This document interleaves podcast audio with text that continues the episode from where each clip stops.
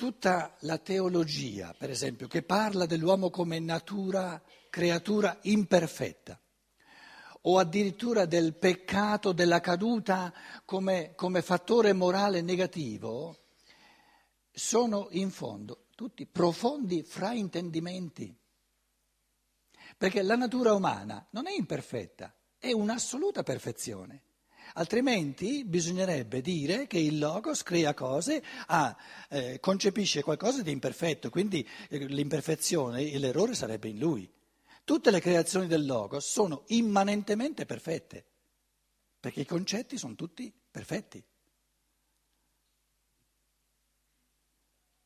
Di che c'è bisogno perché una vespa, Maurizio, perché una vespa sia perfetta? C'è bisogno che sia un trattore? È imperfetta perché non è così veloce come, non è così forte come un trattore? No, una vespa è una vespa. Ecco, la sua perfezione. Esatto. Quindi per tenere buoni gli esseri umani gli si dice l'essere umano è un essere imperfetto, ma è una pensata sbagliata. L'umano è un'assoluta perfezione, che poi l'individuo sia in cammino verso questa perfezione dell'umano, questa è un'altra cosa, ma il concetto dell'umano è un concetto di perfezione, non di qualcosa di imperfetto, altrimenti il logos penserebbe, creerebbe concetti imperfetti, una cosa assurda. Il concetto di margherita non è imperfetto perché invece di essere un animale è soltanto una pianta, scusate. Allora la margherita ha problemi eh, di coscienza perché dice, ah che peccato, io non sono un animale ma sono una, una pianta, sono un fiore. È assurdo, sono pensieri assurdi. L'umano è una perfezione immanente, bellissima, completa, a cui non manca nulla.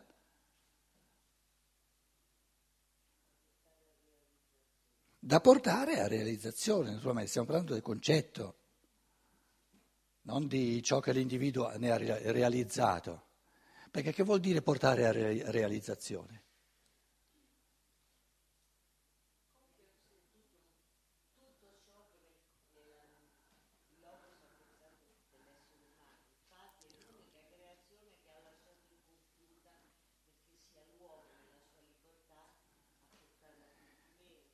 Eh, eh, eh, vedi che parole che usi, l'ha lasciata incompiuta. Perché questa negatività? Io prima ho detto l'ha lasciata aperta, non incompiuta. Ah, è una differenza abissale tra incompiuta e aperta.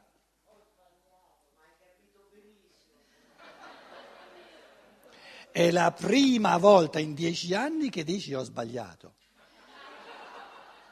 Finalmente, eh? adesso se lo, se lo rimangia, ora se lo rimangia.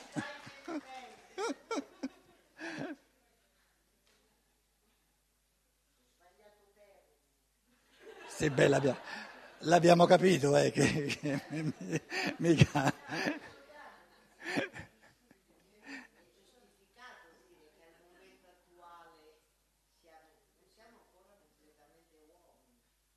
No, no, non è vero. Non è vero. Il concetto di apertura, che l'essere umano è aperto, è la sua perfezione.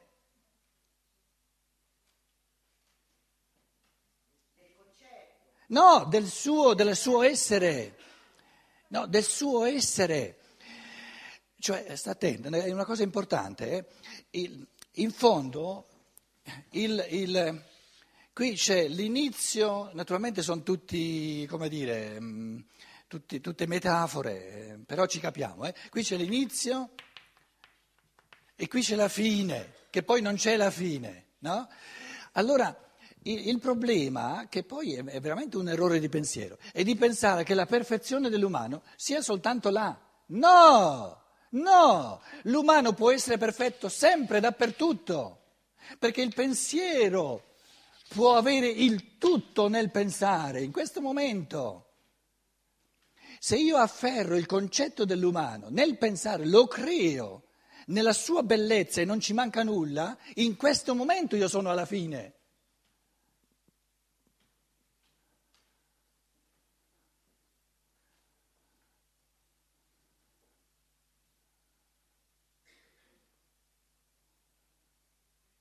La perfezione dell'uomo è il pensare che crea. E questa perfezione è sempre a disposizione, è sempre possibile.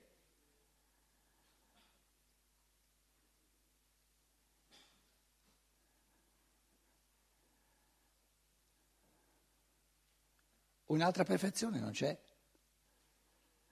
Allora uno dice sì, però io adesso so pensare un po' meglio di quanto sono nella perfezione, adesso un po' meglio di quanto prima, ma posso sempre essere nella perfezione. Quindi ci sono modi più o meno profondi di tuffarsi, di essere nella perfezione dell'umano. Però in quanto pensatori che creano nel pensare, siamo nella perfezione specifica dell'umano, un'altra non c'è.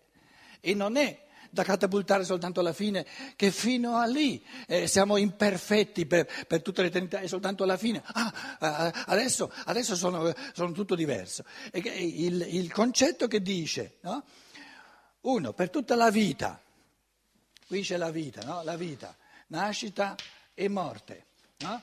Per tutta la vita è stato un farabuno, un, un, un, ha passato l'inferno per guadagnarsi il paradiso poi alla, morte va in paradiso. Come fa a fare l'esperienza del paradiso uno che ha imparato soltanto a fare l'esperienza dell'inferno? O è diventato paradiso, o è stato paradiso per tutta la vita e allora si ritrova paradiso. Se, vissuto, se la sua coscienza ha vissuto inferno, inferno, inferno, eh, eh, eh sbuffare e, e castigarsi, eccetera, eccetera, eccetera, eh, quello resta dopo la morte. Ognuno è dopo la morte ciò che era prima. Non ci sono cambiamenti miracolisti, che tu prima eh, eri, eri, come dire, uno che non sapeva pensare, dopo la morte adesso sei un pensatore. Prima della morte avevi forze di amore 100, dopo la morte ne hai forze di amore 500, ma se prima della morte avevi forze di amore 100, ti restano 100 anche dopo la morte. Quindi è un pensare del tutto irrazionale, quello che prende l'essere umano qui, no? E lo catapulta qui, e, e all'inizio del suo cammino lo catapulta nella definitività del paradiso o dell'inferno. È tutto irrazionale, un modo di pensare tutto irrazionale. Si porta l'esempio, permettimi Maurizio un riferimento al Vangelo, eh, ma, ma, ci calza in chiave di pensiero, capito? Non da, da preti, capito? Si porta l'esempio del, del ladrone eh, a sinistra, quello a destra dice peste e corna, e quello pure. L'altro dice ricordati di me quando sarai in paradiso. E Steiner dice proprio perché questa coscienza, all'ultimo momento, però basta, in quanto coscienza umana, ha un, un'intuizione, una prima intuizione che c'è un altro tipo di regno, il regno dell'amore, non quello di scannarsi a vicenda che aveva conosciuto fino allora. Guardando questo crocifisso che sta in mezzo, il modo in cui muore, senza, senza eh, eh, rinfacciare, eccetera, eccetera, pieno di amore, dice ma allora ci deve essere un altro regno, ci deve essere, ci deve essere un altro mondo dove valgono le leggi dell'amore. E il Cristo gli dice, proprio perché nella tua coscienza sorge un primo inizio di concetto, tu stai creando il concetto di un altro regno, con altre leggi, di, di, di modi di trattarsi a vicenda, dopo la morte ti troverai con questo concetto che tu cominci a creare. E sarai con me in questo regno, perché il tuo pensare ha cominciato a creare questo concetto e fa parte di te. Però se lui non lo crea, come fa l'altro ladrone, eh, non può andare, non può, perché non fa parte di lui. Quindi ognuno si trova dopo la morte tutti i pensieri che ha pensato e nulla dei pensieri che non ha mai pensato. Ci mancherebbe altro. Non si fa mica torto a nessuno. E ogni spirito è la somma dei suoi pensieri, che altro? Ed uno si, trova, si ritrova più ricco perché ha creato col suo pensare più concetti, più vasti, più profondi, e l'altro più povero. E al più povero si dice, guarda che, che, che, che dai, eh, ti si ridà un'altra possibilità, un'altra ancora, ritorna sulla terra e datti da fare però. Non continuare a perdere colpi, perché se continui a perdere colpi e eh, eh, se, se, pretendi che ti si costringa a realizzare il bene, nessuno ti può costringere a realizzare il bene perché costringendoti sarebbe il male morale assoluto che distrugge la tua libertà. È ovvio che non, non si può costringere l'essere umano a realizzare il bene, perché il bene sommo è la libertà, volendolo costringere si distrugge la libertà. L'unica cosa è di dargli tutte le possibilità, tutte le, mettergli a disposizione tutti gli strumenti per, perché lui poi eh, faccia il suo cammino da solo. E l'insieme degli strumenti per camminare come spirito è l'incarnazione. L'incarnazione è l'insieme del mondo delle percezioni. La somma del mondo delle percezioni è la somma del possibile cammino, del possibile, di, di tutti i concetti possibili che il pensare può creare, delle intuizioni che l'uomo può avere.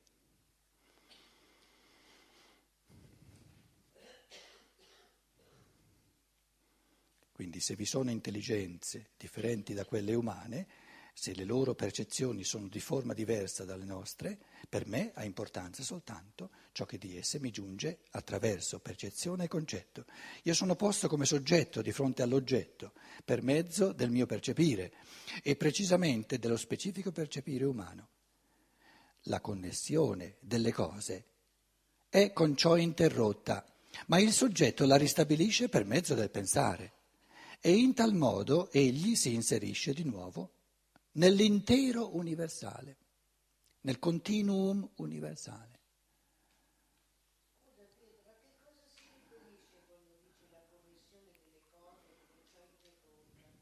Con la percezione, con la percezione.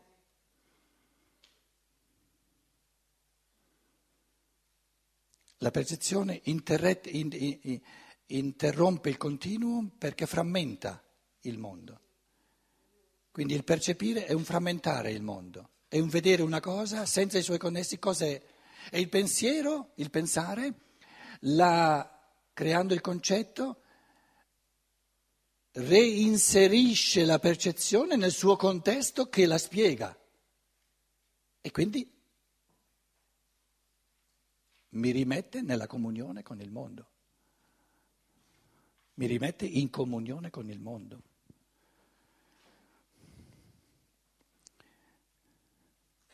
La connessione delle cose è con ciò interrotta, ma il soggetto la ristabilisce per mezzo del pensare. E in tal modo egli si inserisce di nuovo nell'intero universale, poiché solo attraverso il nostro soggetto questo intero appare diviso, frammentato, spezzato, nel punto che sta fra la nostra percezione e il nostro concetto. Così nella nostra riunione dei due si ottiene una vera conoscenza. Per essere con un mondo percettivo diverso, ad esempio con un numero doppio di organi di senso, l'interruzione apparirebbe in un punto diverso e perciò la riconnessione dovrebbe anche avere una forma adeguata a quegli esseri. Solo il realismo primitivo e il realismo metafisico, che vedono entrambi nel contenuto dell'anima soltanto una rappresentazione del mondo fondata su idee, possono porsi il problema della limitazione della conoscenza. Per essi, ciò che si trova al di fuori del soggetto è un qualcosa di assoluto, di finito in sé, e il contenuto del soggetto ne è un'immagine che sta completamente al di fuori di quell'assoluto. La maggiore o minore perfezione della conoscenza dipende quindi dalla maggiore o minore somiglianza dell'immagine rispetto all'oggetto assoluto. Un essere che avesse un numero di sensi minore di quelli che ha l'uomo percepirebbe meno del mondo. Uno che ne avesse un numero maggiore percepirebbe di più. Il primo avrebbe perciò una conoscenza meno completa del secondo. Allora, il concetto è questo. È vero o non è vero che un essere che avesse il doppio di organi di senso di quelli che abbiamo noi, che avrebbe una conoscenza più completa del mondo di quella che abbiamo noi? Che coglierebbe altri aspetti del mondo che noi non cogliamo.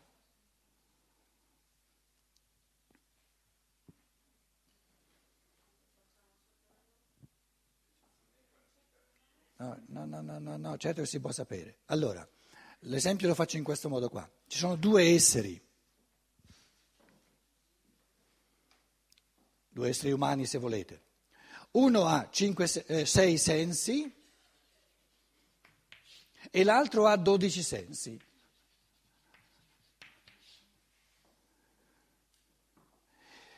La domanda è, la conoscenza del mondo di un essere che ha 12 sensi è più completa che non la conoscenza del mondo di un essere che ha soltanto 6 sensi?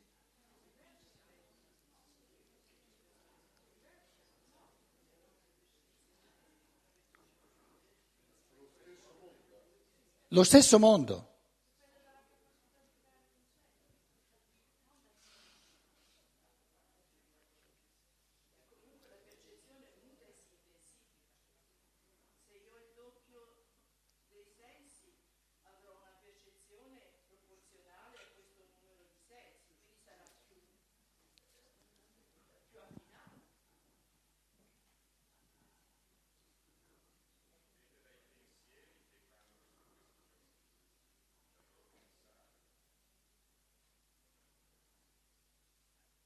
La domanda è ottima, va molto bene. La ripeto, perché vedo che quello che le teste adesso stanno vivendo è la cosa più importante.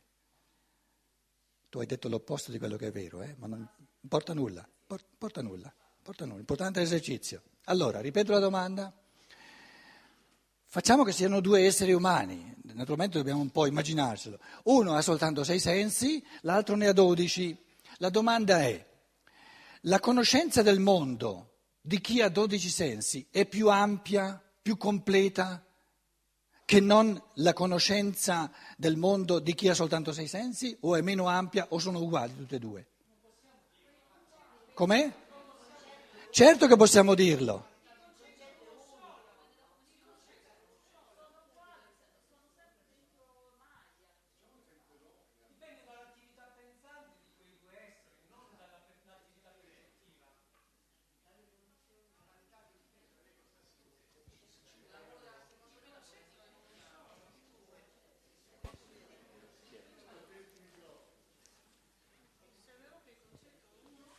Prendi il microfono, dai. Articola però il pensiero, eh. Siamo ancora lontani. E la botta eh, non salta fuori, ve la do io poi. Ma io pensavo, siccome il concetto è uno, è il concetto di No, qualcosa, questa non è la risposta alla mia domanda. No, e ci arrivo, e il modo attraverso il quale l'essere che abbia sei sensi, che ne abbia dodici, arriva eh, mh, non è, eh, diciamo, eh, fondamentale, eh, cioè se uno ha sei sensi eh, percepisce di meno e quindi capisce di meno e l'altro di, di più e capisce di più, no? È semplicemente un diverso modo di arrivare al concetto. Mm, no? Mm. Ti accorgi tu stessa che, eh, come dire, hai tentato di chiarirti le cose mentre, mentre parlavi, eh, si vedeva. Ma vale lo stesso esempio se diciamo l'uomo che per i sensi elementari ne ha cinque, il cieco ce n'è uno di meno ne ha Sì, certo. È uguale? Sì. Non so comunque la risposta. La metà di organi di senso e il doppio di organi di senso.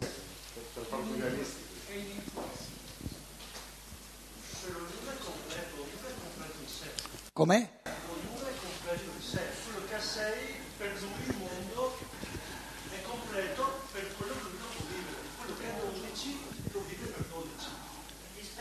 Ma e paragonandoli fra loro, se sono due uomini, non è più completo quello di 12?